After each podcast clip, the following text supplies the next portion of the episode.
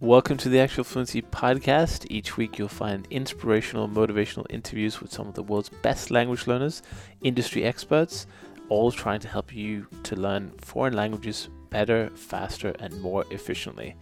And here we go. If you're looking for a language teacher to enhance your language learning, then I highly recommend italki. italki is the world's biggest tutoring platform, and you can find thousands of teachers and tutors at very reasonable prices. Get a free lesson after completing your first lesson by going to language teacher dot co. Hello everyone, and welcome to episode one hundred sixty of the Actual Fluency Podcast. And today I'm bringing back Steve Kaufmann on the podcast, who was last on in two thousand fourteen on episode five. So it's been five years since I last talked to Steve on the podcast.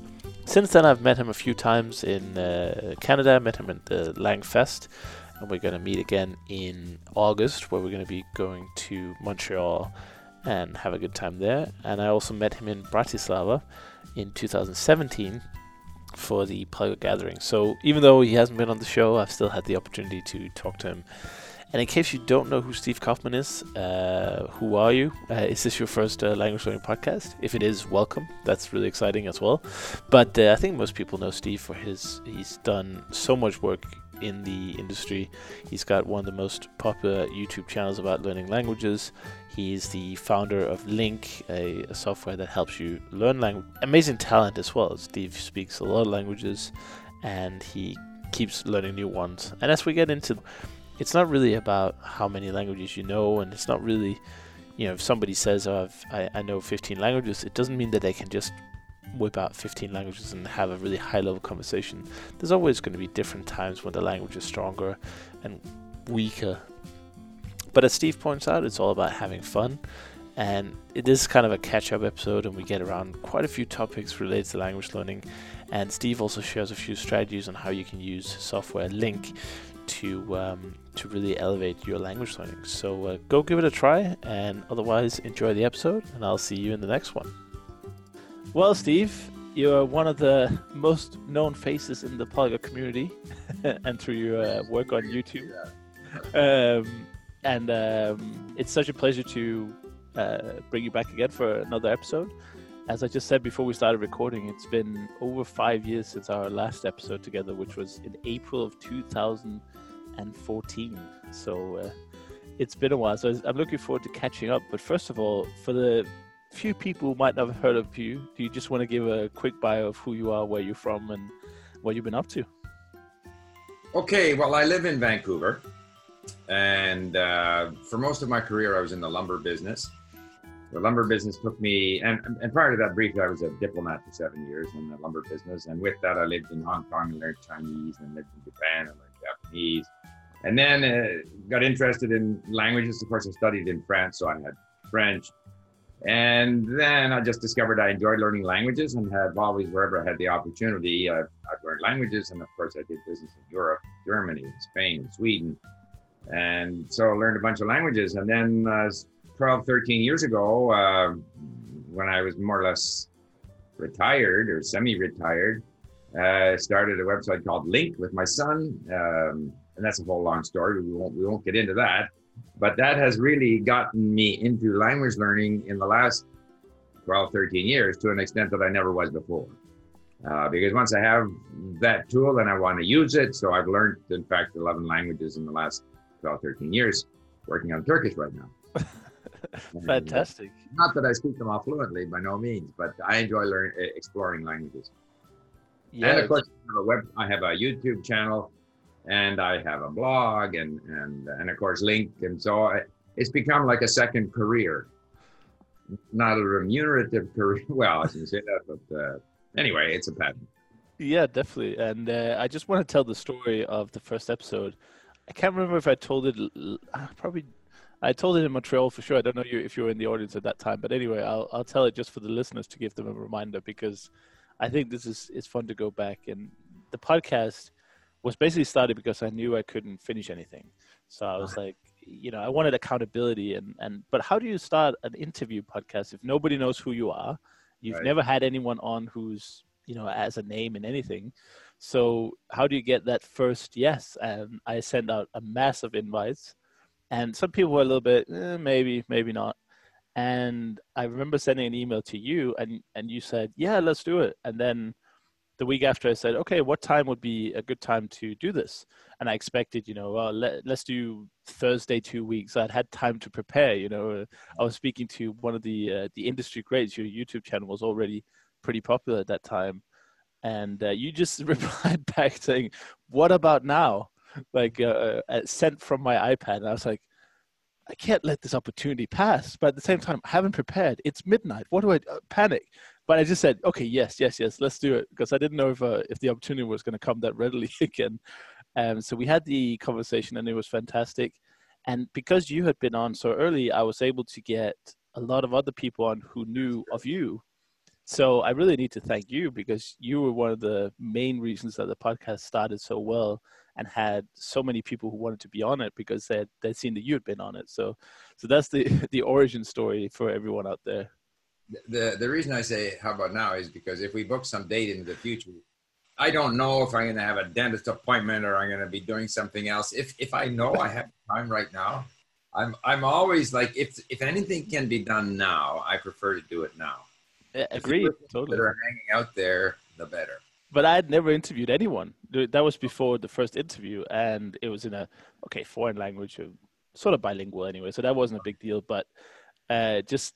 starting out, I, you know, just so nervous because I'd never done it before. And it was, you know, like I said, your YouTube channel was so popular. Everybody knew you because of the, you know, the back and forth with Benny at that time. And oh, yeah. So it was just a really big deal for me. And the fact that you just said now is like made it, it was very cool. And we, it's great that we did it right there, but it was also nerve wracking for me. But I think we got through it. Uh, if people want to hear how I sounded in the beginning of the podcast compared to now, you can go back and listen to episode five with Steve, where we also talk a little bit more about your history, I believe. And we, we talk a little bit more about the background of Link. Uh, mm-hmm. So those uh, topics are, are kind of covered, but you said eleven languages in, in ten, thirteen wow.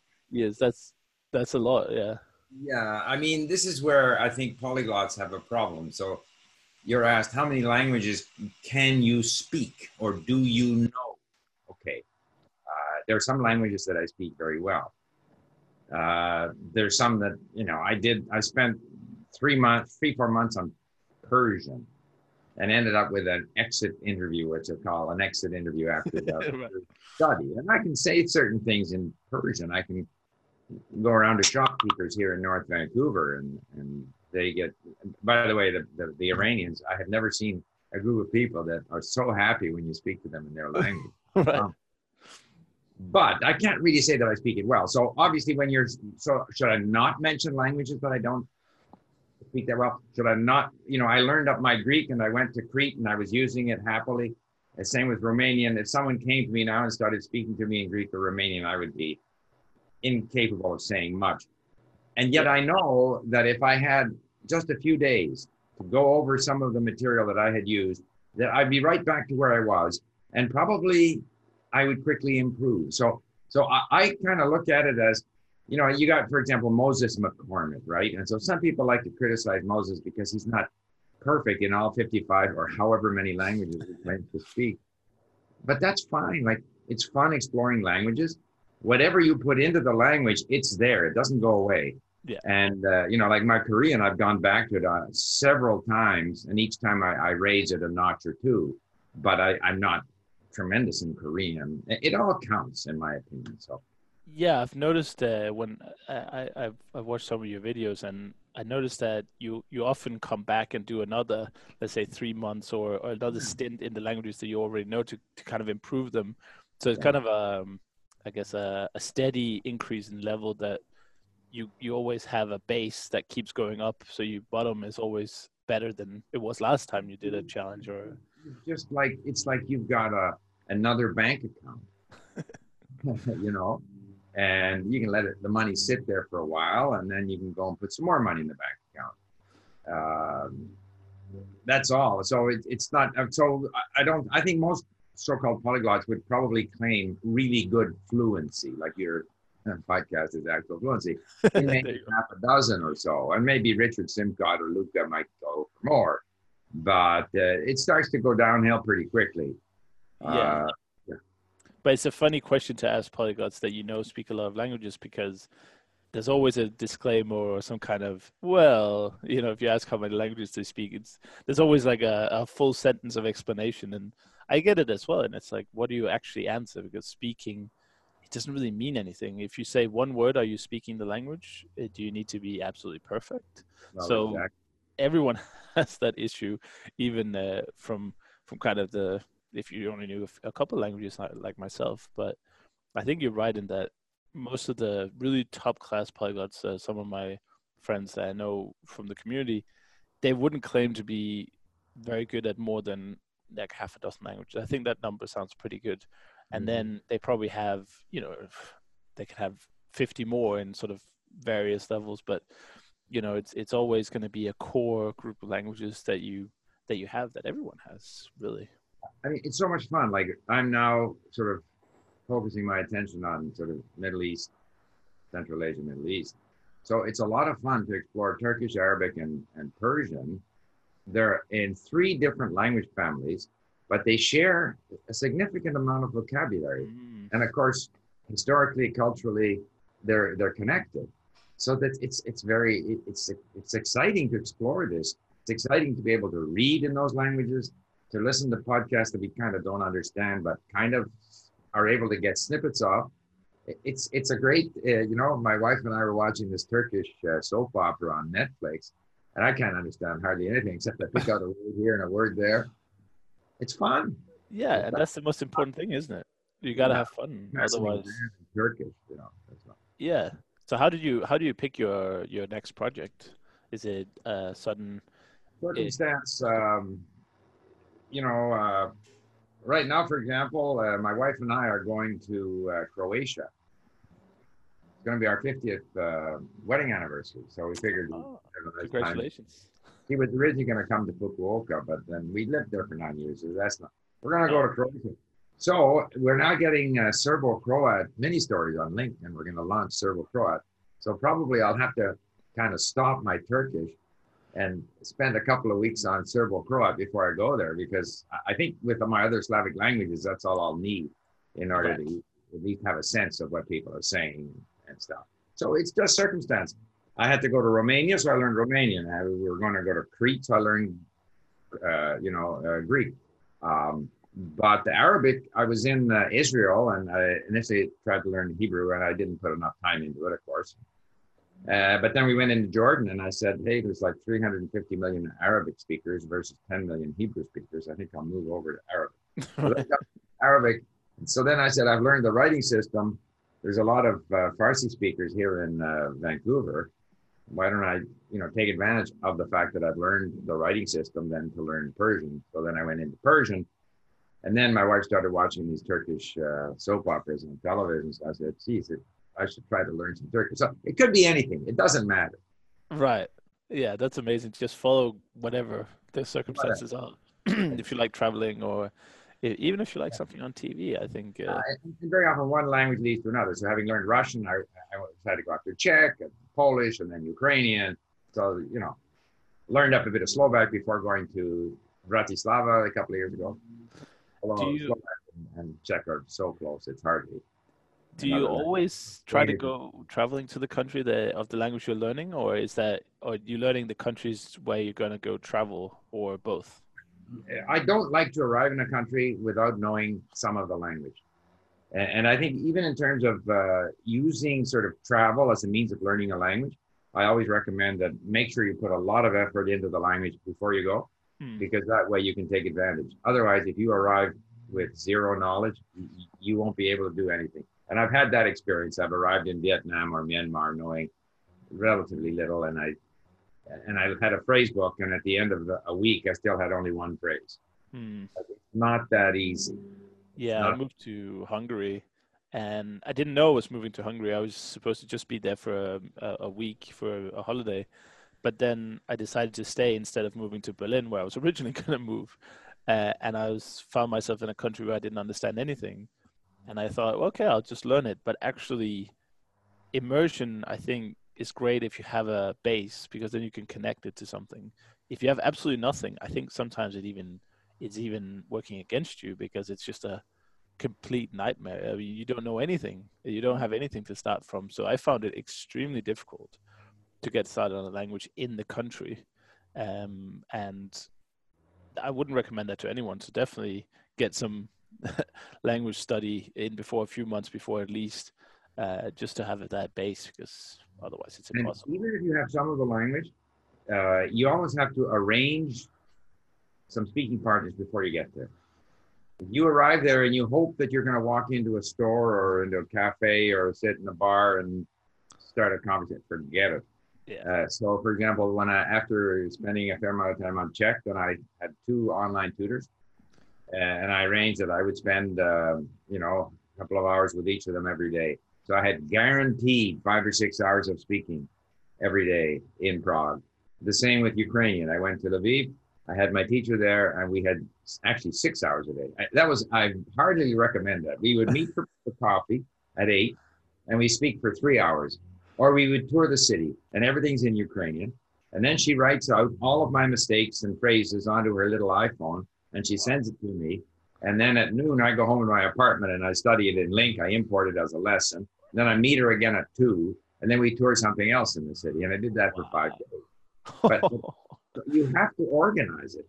Yeah. Or if you're in a, a low-wage country, the most sort of uh, economical uh, language teachers are the taxi drivers. So you can just jump in an Uber or something and talk for, uh, you know. Yeah, just go in a circle. Just go around in circles. Yeah.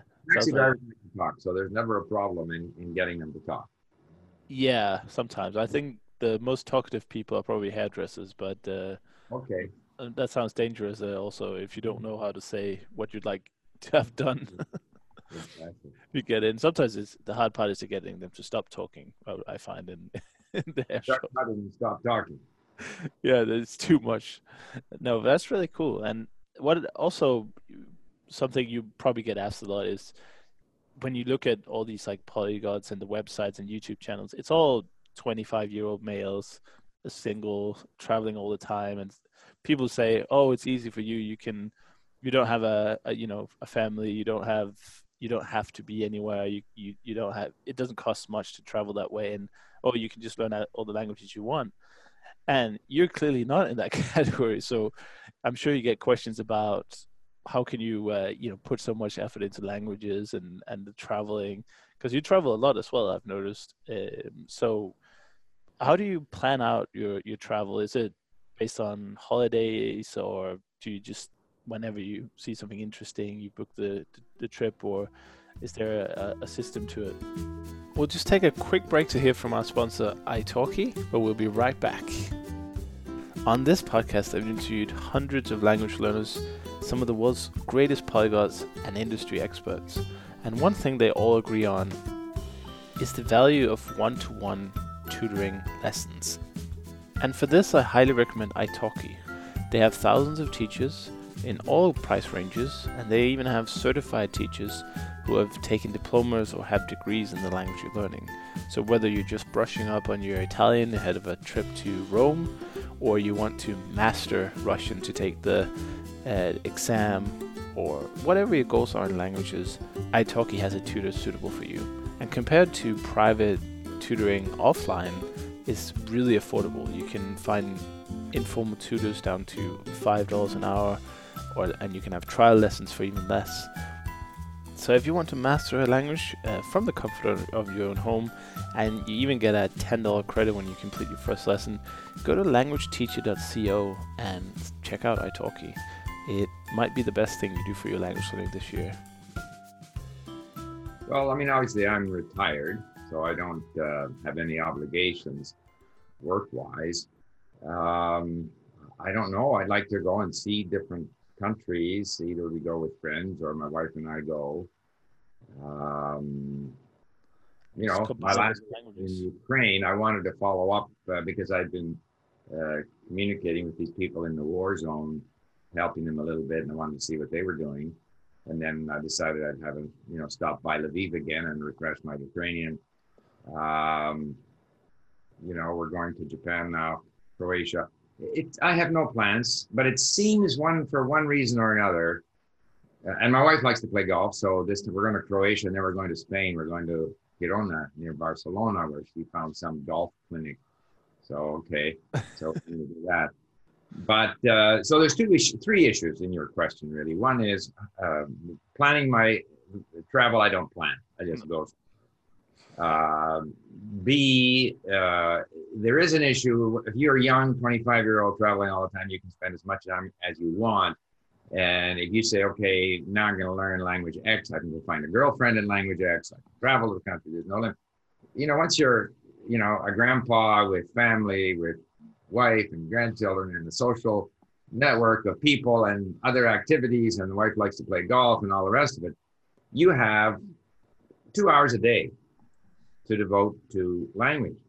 Uh, and by making sure that I listen to language while I'm doing the dishes, while I'm cleaning up the garage, while I'm exercising, while I'm in the car. So that takes care of at least an hour of it. So then I have to find another hour to sit down and read and try to learn. So yeah. that's, that's, uh, I can't just go off and do whatever I want. People say, well, you know, you, I say, I have no one to speak to in, say, Russian or, you know, whatever, Greek here in Vancouver. Oh no, there's lots of Greeks in Vancouver. Yeah, but I'm not going to spend my day you know, chasing down Greeks somewhere in Vancouver just to have, I have, I have other things happening in my life. So it's different, different. If you're twenty-five and you're totally committed to Greek, and you take off and you spend six months on a Greek island and have a yeah. Greek girlfriend and all that kind of stuff. But no, I can't do that. Yeah, I'm glad you said that, because I'm sure some people are listening. They say, oh, he's retired, he can spend ten hours a day. But actually, with all the commitments and your family, that hour a day becomes key, and, and consistency, yeah. I guess, is more important than the amount of hours anyway.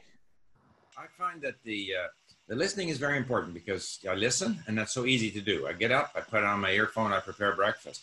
I listen, I don't understand. So now I'm motivated to read, because I didn't understand what I was listening to. So the, the listening, A, is very important. People don't listen enough.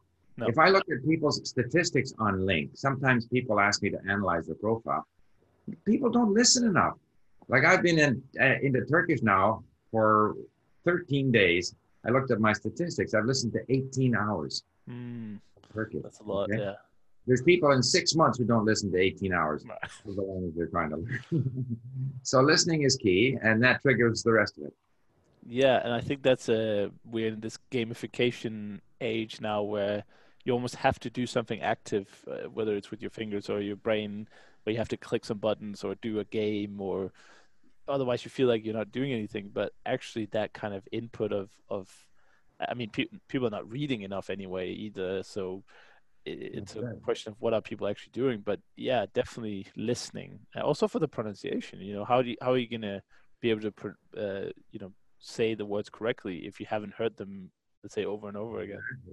The listening gives you some momentum, because when you're reading in a foreign language, inevitably you're sub-vocalizing, right? If you read in your own language, typically you just fly over it, its meaning. You don't necessarily pronounce it to yourself in your head. But when you're reading in a foreign language, I find that I tend to sub-vocalize. That's why the listening is so important, because I've heard it so often now, you know, because I'll typically listen to the same stuff many, many times. So then I have this momentum going into my reading. So even though if I were to say it out loud, I would say it wrong, but at least in my mind, I'm saying it correctly. Right. Yeah. You know? That's and, a good point. And then, uh, but, and, and it's interesting. I'm going to do a video, in fact, tomorrow, and I'm going to show the different, because it's very important to be active in the language. Like that. At, at LingQ, we measure activity. We don't measure the outcome, because as long as you're active, you'll, you'll improve. So we measure the reading, the listening, and all the stuff. And there's different ways of being active. There's sometimes, like, I don't want to read this thing for the tenth time.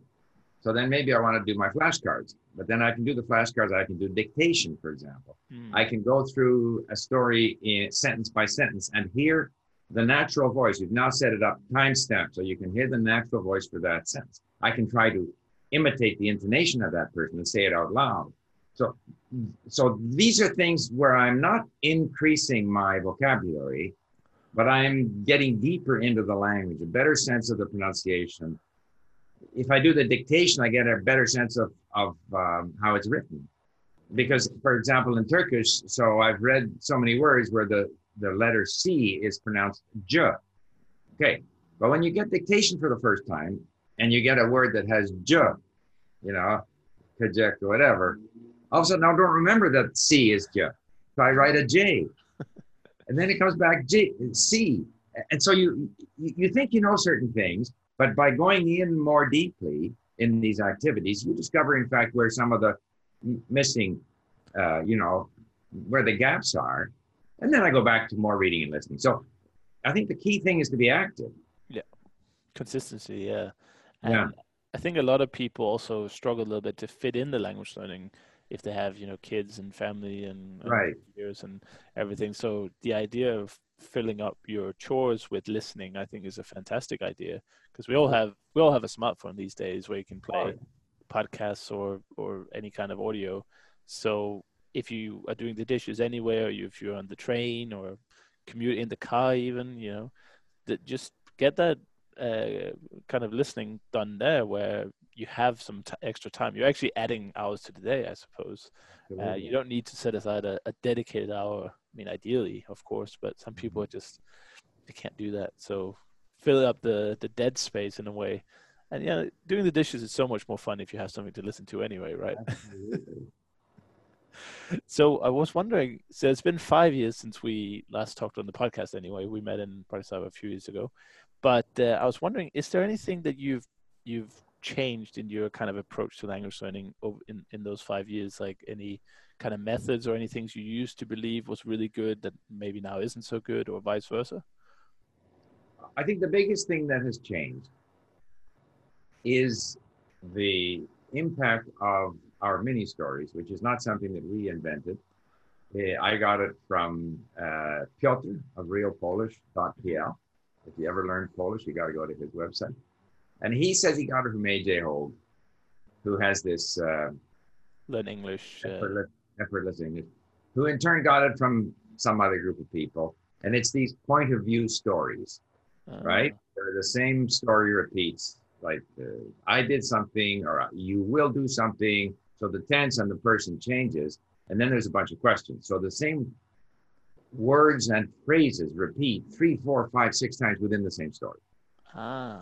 What ha- that has done for me, it has, first of all, significantly sped up my learning.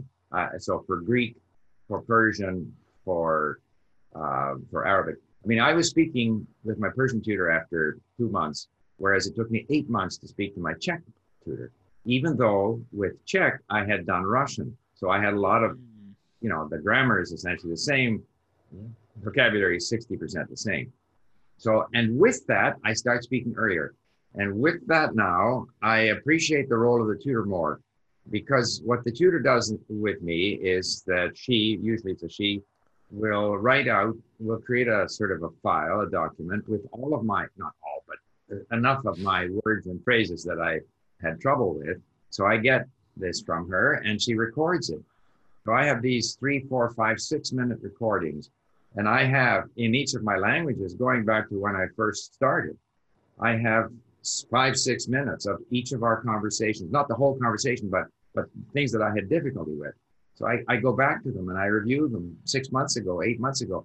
I find that is a tremendous assist. So the only th- so it's still input based, but I'm getting to output earlier because the mini stories give me phrases that I can use earlier.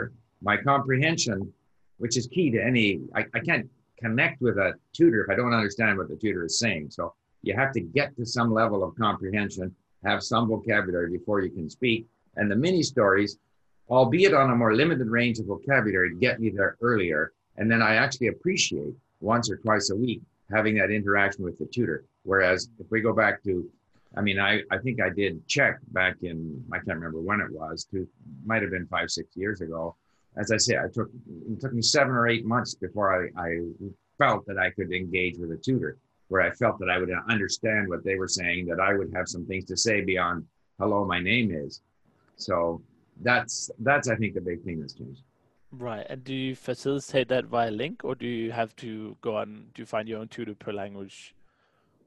Uh, with regard to the tutors, if I can find the tutor on link, that's what I prefer to do, because A, it supports our site, and B, the format is there. They know what they have to do. They can record and add the recording, and I get the thing back as a lesson.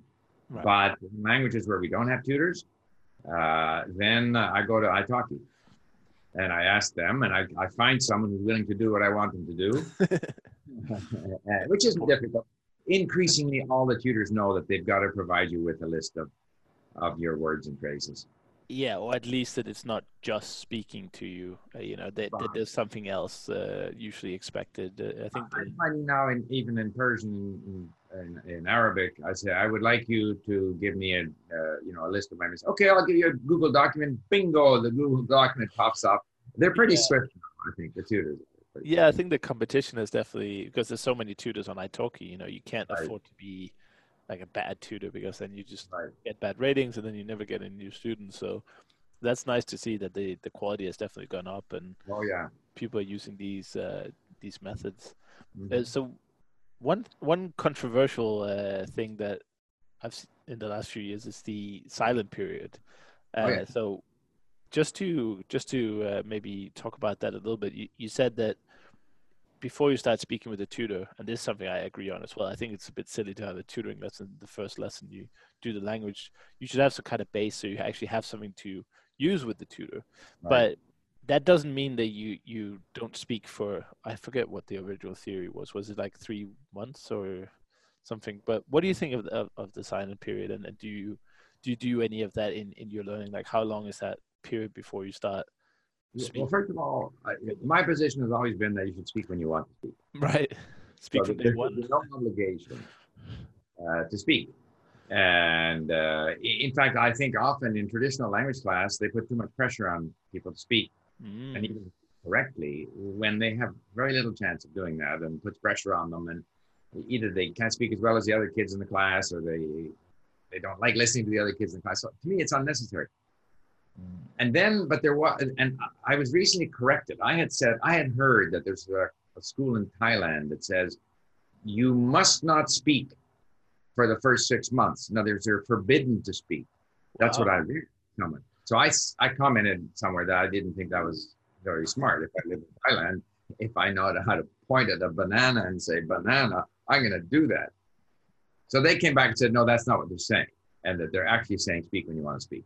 But okay. they encourage people to wait until they um, have enough of the language. I don't think you can ingrain bad habits. I don't think that's an issue. Uh, I think the only issue is, when do you feel comfortable speaking? And when you, and, and they're like, I am very self-motivated. So I don't need a tutor. I don't need a tutor to teach me the language. I can Google for Turkish verbs. I'll find all the information I need. I don't need the Turkish tutor to explain Turkish verbs to me. Right. Not everyone is equally motivated.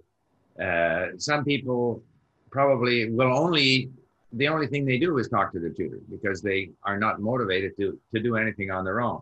So, and in between, there's a whole range of people who, some require the tutor to prod them, to encourage them.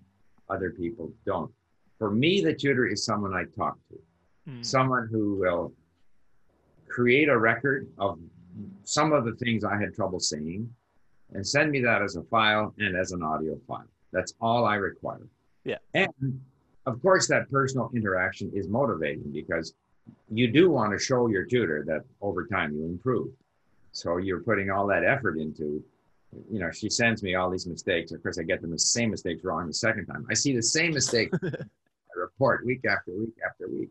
So it's not as if this is going to correct me, but it's it's an opportunity to interact with a person, to review that interaction. And so it's input, it's also output. I'm trying yeah. to use what I've learned. But as for when that should begin, I don't think it matters. I don't think it matters whether you start after one month, three months, or six months.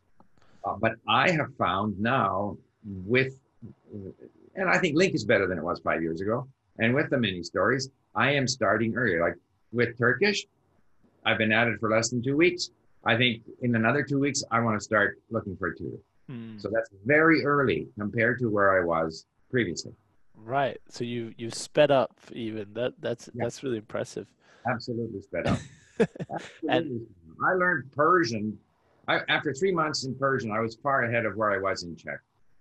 Even though Czech is written in a Latin alphabet and shares so much vocabulary and almost all the grammar was Russian, which I had already done.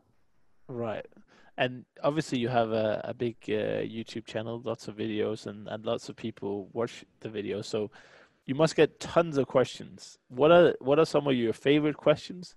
Maybe some of the, maybe you have some questions that you uh, are not a big fan of, maybe a pet peeve there somewhere, uh, or some, um, some common issues that people have. Well, of course there's, you know, there are people who follow my YouTube channel because they find it motivating. And they generally appreciate, because I try to convey this idea that you can do it, as, and it doesn't matter, you know, don't compare yourself to others, enjoy the language. If you enjoy the language, you will improve. The brain learns. So put in the time, enjoy it, and you'll improve. So there are those, and generally those comments are very appreciative. Uh, there are also people who are on Link. So questions come up that relate to Link. And the biggest problem people have with Link, in my opinion, is those that understand. Like, first of all, you have those that don't understand it, and they go away. And they We're working on making it easier to understand. But those people who want to nail down the lesson, like they'll stay on that one lesson until they have like one hundred percent mastered it. Mm. And so I have to explain, don't do that. Don't put pressure on yourself to understand it. Don't put pressure on yourself to remember anything. It doesn't matter. Just keep going. When you feel like it, move on. You understand half, move on. I think that's the biggest problem. People are reluctant to claim that they know a word. Just say you know it. You think you know it in this context? No. Next time you see it in a different context, you don't know it, you link it again. Unknown. Big deal. Yeah. People are too uptight, too sort of perfectionist in their approach. Whereas to me, it's like, It's like, um, I don't know, it's like swimming. You just keep going, you know, it doesn't matter. It'll eventually, it'll, if enough of it washes over you, you'll somehow pick it up. You, you won't know why you picked it up, but you did. So I think that kind of question, people who are too uptight, mm. uh, that's a very common question. And then you got this sort of snarly, you know, the stupid old windbag, you're boring. Like, why would you go on someone's YouTube channel? No way, like, most people who find me boring don't come back, you know. That's okay. Yeah, exactly. Don't watch it. Don't watch it. Yeah, I find it, um, well, obviously YouTube comments are notorious for uh, kind of the trolls and the, the haters. So maybe it's just part of the platform. I don't know. Yeah, okay. Part of the platform. But I think the one thing that hasn't changed much is the kind of that the way to learn languages, the advice that's been going on. If you were talking about this last five years and I haven't seen, you know, I like to follow a lot of the software, a lot of the books and methods. I haven't seen any revolution in terms of that we're suddenly being able to, you know, like the Matrix where they just get a plug-in and they just French downloaded, you know, there hasn't been that. So I think the fundamentals still apply that we already touched on consistency and getting a lot of input, doing the output so you get to practice it. But at the end of the day, it can probably be summarized as you just have to do the work.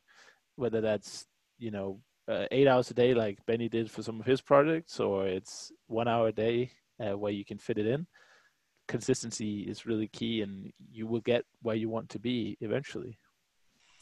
I mean, I, uh, one very interesting book that I read in German is written by this German neuroscientist called Manfred Spitzer.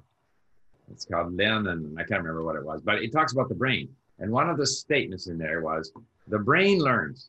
The brain cannot do other than learn, because the brain is constantly reacting to experience, right? And creating networks, neural connections to deal with that experience. Otherwise, we couldn't operate. We couldn't function, right? The brain is constantly, you know, getting you to a point where you can almost anticipate what's going to happen because we've seen it before. That's what the brain does. The brain learns. But then he adds, but the brain learns slowly. Right. It's very important. Yeah, be, yeah, because I'm sure there are people listening and, and they watch the videos or they watch other polyglots who have had many, many years of experience learning languages and they get really fine, say three months like you did with, with Persian. And they think, oh, it's just a talent thing and I could never do that. But, you know, that's years and years of experience, right? So you can't compare yourself too harshly to, to other people. I think that's a big one as well. Yeah, I mean, uh, I think it was uh, Kató Lomb, Hungarian polyglot, who had this formula where she, she said attitude and time, you know, divided by Uh, and she put inhibition. Uh, but I would broaden that to be any kind of resistance or, or constraint. So, so it's part of attitude, but if you don't think you can do it, if you don't like the language, if you're not confident that the way you're learning is right, like if, if whatever resistance there is, is going to re- is going to require more time or a more positive attitude. But if there's little resistance, if you, you're learning Persian, I'm going to be Persian. You know what I mean? I like the language. I know that I'll get there if I just keep doing, and I don't get frustrated because I can't remember stuff. So, so I, I think the experienced polyglots, uh, they just, there's just less resistance. They're just confident that as long as I keep doing what I'm doing, I'm gonna, wherever I get to, I'll get to. Uh, uh, you know, it's not a race, and, and I know I'm learning, but I also know that I'm learning slowly. I'm not going to learn quick. Yeah, it's a funny balance, isn't it? Because I'm sure somebody listening to this would say, yeah, yeah, Steve, I, I get it. I need to be more confident in myself, but I've never learned a foreign language before. I'd really like to do it, but I'm not sure I can. Like, I, I'm not sure how you would convince that. I mean, obviously, I've talked to hundreds of, uh, of fantastic and amazing polyglots. So I've, I've kind of been, uh, I've hit, been hit with a tidal wave of uh, kind of inspiration and, and proof that it can be done. But for the the person listening, just thinking what there is, um, if there, that person has any kind of, is there any way for them to, to get involved uh, if they're, if they're excited about it? I think it's extremely difficult. Mm. And I see this in immigrants here in Canada who claim that they want to learn English. Uh, they go to the E S L school, but they're not really into it. They go home and watch Chinese television. And and some of them try kind of at some level. And and what has to happen is something has to come along, like uh, boyfriend, girlfriend, or they're very interested in the T V program, or they're interested in, I don't know, they got something has got to catch you. Mm. And so then you're not doing it so much to learn the language as you're doing it because you're motivated by this thing. It could be a Turkish soap opera. It doesn't matter. Something has to come along that pulls you through. And then once you've learned a second language and you know you can do it, then it becomes easier and easier. You've got the momentum going, but...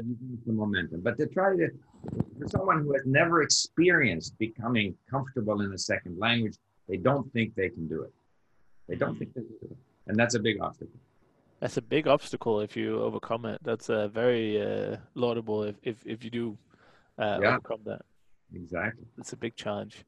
Is that the biggest challenge in languages? Just the conquering the self? That sounds like the, the art of war almost. Or wait, is that the art of war? I mean, it's, it's the idea that, like, I'm here talking to you and you're speaking a second language. And yet you speak it better than most natives.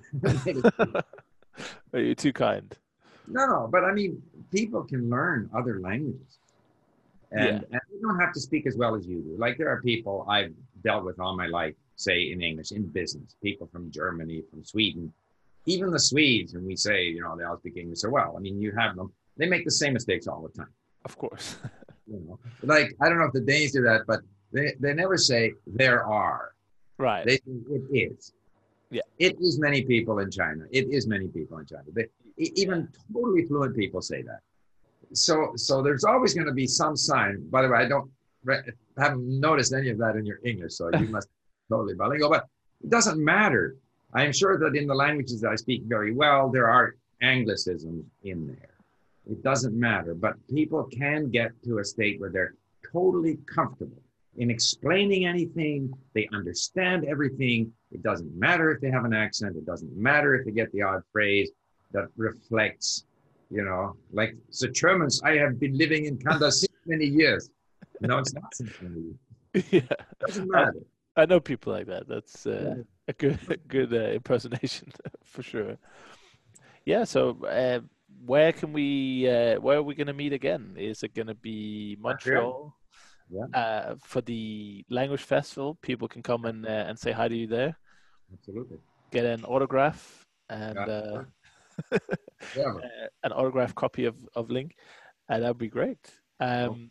But yeah, Steve, time has flown by as per usual, and uh, yeah, I know. I it, enjoyed it. Yeah, me too. Me too. I, I really like it. I think I didn't intend for this to happen before the episode, but it's really been a true catch up. You know, we, we've gone around a, a lot of the topics, and we looking back at, at the last few years, and I really enjoyed it. That was, that was great. Absolutely. Same here. And I look forward to getting together over coffee or a glass of wine in Montreal. Yeah, that's going to be great. So just for uh, the last thing, uh, where can people find you, find more about you, or uh, maybe if they want to get involved with Link, is there any uh, special way they can start doing well, that? Well, Link, of course, is L I N G Q dot com, which they can find on the internet. I'm Steve at Link, if they ever want to send me an email. I have my YouTube channel, Lingo Steve, and they're welcome to come and have a look and subscribe if they want. Um, yeah.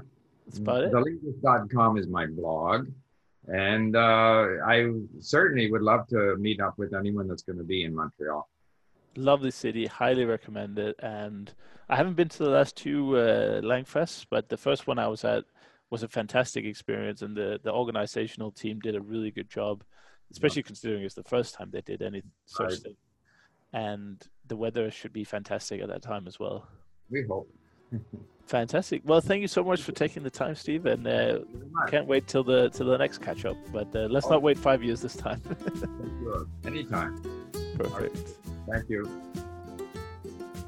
Thank you so much for listening to this episode of the Actual Fluency Podcast. I really appreciate having you here today. Just before you leave, I just want to give a quick shout out to today's sponsor, which is italki. italki is a tutoring platform where you can find affordable tutors for every language in the world, pretty much.